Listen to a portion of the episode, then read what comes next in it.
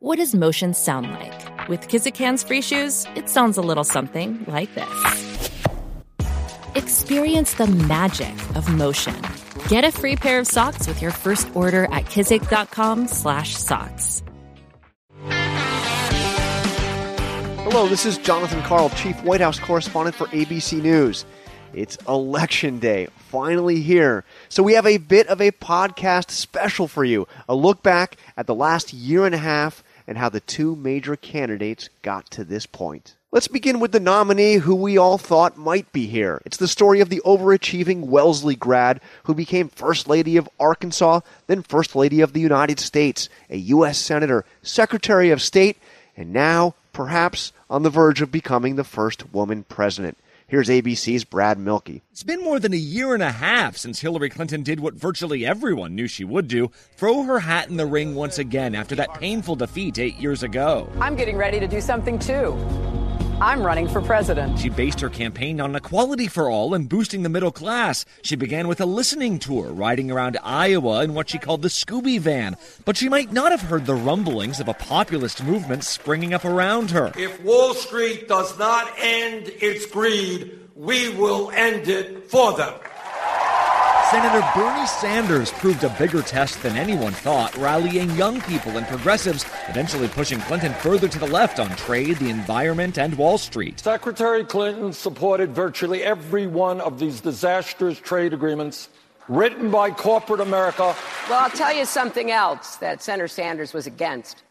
He was against the auto bailout. If you are talking about the Wall Street bailout, where some of your friends destroyed this economy. You know. excuse me, I'm talking. Let him sprung. But before all that, before her campaign had even gotten off the ground. With that breaking news overnight, the New York Times revealing that Hillary Clinton used only a private email account, not a government account, as Secretary of State. The world found out she'd installed a private email server on her estate in Chappaqua, New York, bypassing security systems at the State Department, potentially leaving classified messages in harm's way.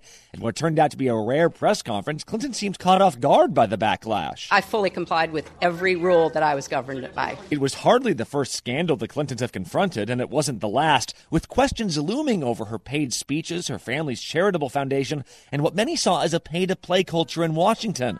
But after a bruising primary process, she emerged. I accept your nomination for President of the United States. As the first woman to be nominated by a major party in our nation's history. When there are no ceilings, the sky's the limit. And in what had already been a campaign full of surprises, Clinton readied herself to battle against the most unconventional candidates in memory. I alone can fix it. ISIS will hand her the most valuable player award. I love my children. I love babies. I don't throw babies out, believe me. Personally, I think she's an unstable person, okay? While Donald Trump also called New York his home, the similarities stopped there. Clinton is a policy wonk, steeped in the ways of Washington, surrounded by an army of disciplined surrogates and aides. She's kept her distance from the press for months at a time. Her rallies are smaller, shorter, mild mannered. In fact, the ferocity and outright bigotry of some of Trump's supporters at times led to overreach. You can put half of Trump supporters into what I call the basket of deplorables. But nowhere were their differences more obvious than on the debate stage, as Clinton, with a battery of facts, smiles, and one liners, mercilessly needled Trump. Putin, from everything I see, has no respect for this person. Well, that's because he'd rather have a puppet as president of no the United puppet, States. No puppet. And it's pretty clear. You're the puppet. It's and deflected his hardest punches. I have a feeling that by the end of this evening, I'm going to be blamed for everything that's ever happened. Why not? Why not? Yeah, why not? Jo- you know, just just just join uh, join the debate by uh, saying more crazy things. ABC News polls showed her winning all three debates, but for a candidate who's been labeled the most prepared in history, those same polls have shown overwhelming doubts about her trustworthiness. And despite surprise after October surprise, she now finds herself standing on the cusp of American history. I'm Brad Mielke, ABC News. And now for the nominee that none of us saw coming until he started winning. Donald Trump, real estate mogul, New York City icon, marketer extraordinaire, thrice bankrupt billionaire, reality TV star, and populist champion of those who say they've been left behind. He too may be on the verge of becoming president.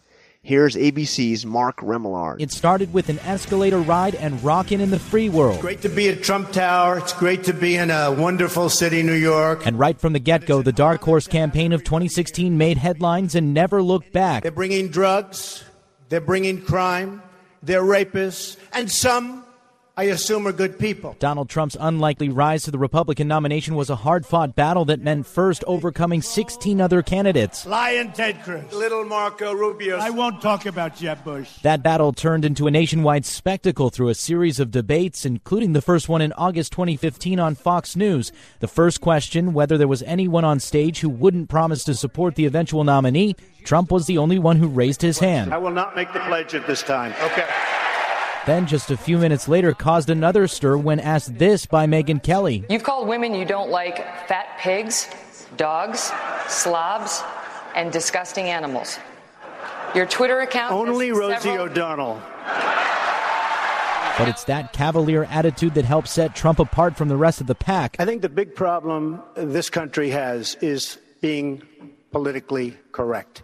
I've been. Ch- And it's that mentality that changed the race for good. Trump supporters loved his brash and unapologetic attitude, and Trump parlayed that into a campaign unlike any other. No town halls, few up close and personals with voters. Instead, Trump went big. this is 13 or 15, but this is no. Throughout the primaries, he relied on his arena style rallies to draw tens of thousands of supporters, pack them into venues, and create a sea of red Make America Great Again hats. Trump would go on to win 41 contests and grab more than 14 million votes on his way to becoming the Republican nominee. That nomination process, however, would also prove a challenge as Trump faced a near mutiny within the GOP at the convention in Cleveland. The party has come together, and uh, the few people that aren't there, it's okay. The post convention boost wouldn't last long, though. You have sacrificed nothing and no one. Khizr Khan, the father of a fallen Muslim U.S. Army soldier, criticized Trump at the Democratic convention a week later, which led Trump to push back. If you look at his wife, she was standing there. She had nothing to say. She probably, maybe she wasn't allowed to have anything to say. You tell me, but plenty of people have written that. Those comments and Trump's refusal to apologize saw his poll numbers plummet through the month of August. But as the news cycle shifted into September over questions about Clinton's health, Trump saw his numbers start to return and Clinton saw her numbers chip away. And she can't make it 15 feet to her car. Give me a break. Give me a break. That was also short lived, however, as late September and into October, the Trump campaign weathered its fiercest storm yet. First, three presidential debates where many saw Clinton as the victor, then, an 11 year old video obtained by the Washington Post that turned the race upside down. Just start kissing them. It's like a magnet. You just like, I don't even know. what- And when you're a star, they let you do it. That video apparently showing Trump bragging about sexual assault led to a string of women coming forward to accuse him of inappropriate sexual advances, some going as far back as 30 years. As Trump faced heavy scrutiny, he staunchly denied the allegations and began claiming the election is rigged. We're competing in a rigged election. This is a rigged election, folks, okay? Trump himself didn't help stop the bleeding as he doubled down against his accusers at a speech in Gettysburg, Pennsylvania. All of these liars will be sued after the election is over. But as October became November, Trump found the controversies dying down, Republicans who abandoned him coming back, and a gift from the FBI as it put the spotlight back on Clinton and helped tighten the polls heading into November 8th. Mark Remillard, ABC News. So there you have it. This crazy election is about to come to an end. Thank you for listening to our podcast. We'll be back soon to talk about the results, so please stay tuned. And please subscribe and write us a review on Apple Podcasts or wherever else you get your podcasts. I'm Jonathan Karl, and thank you for listening.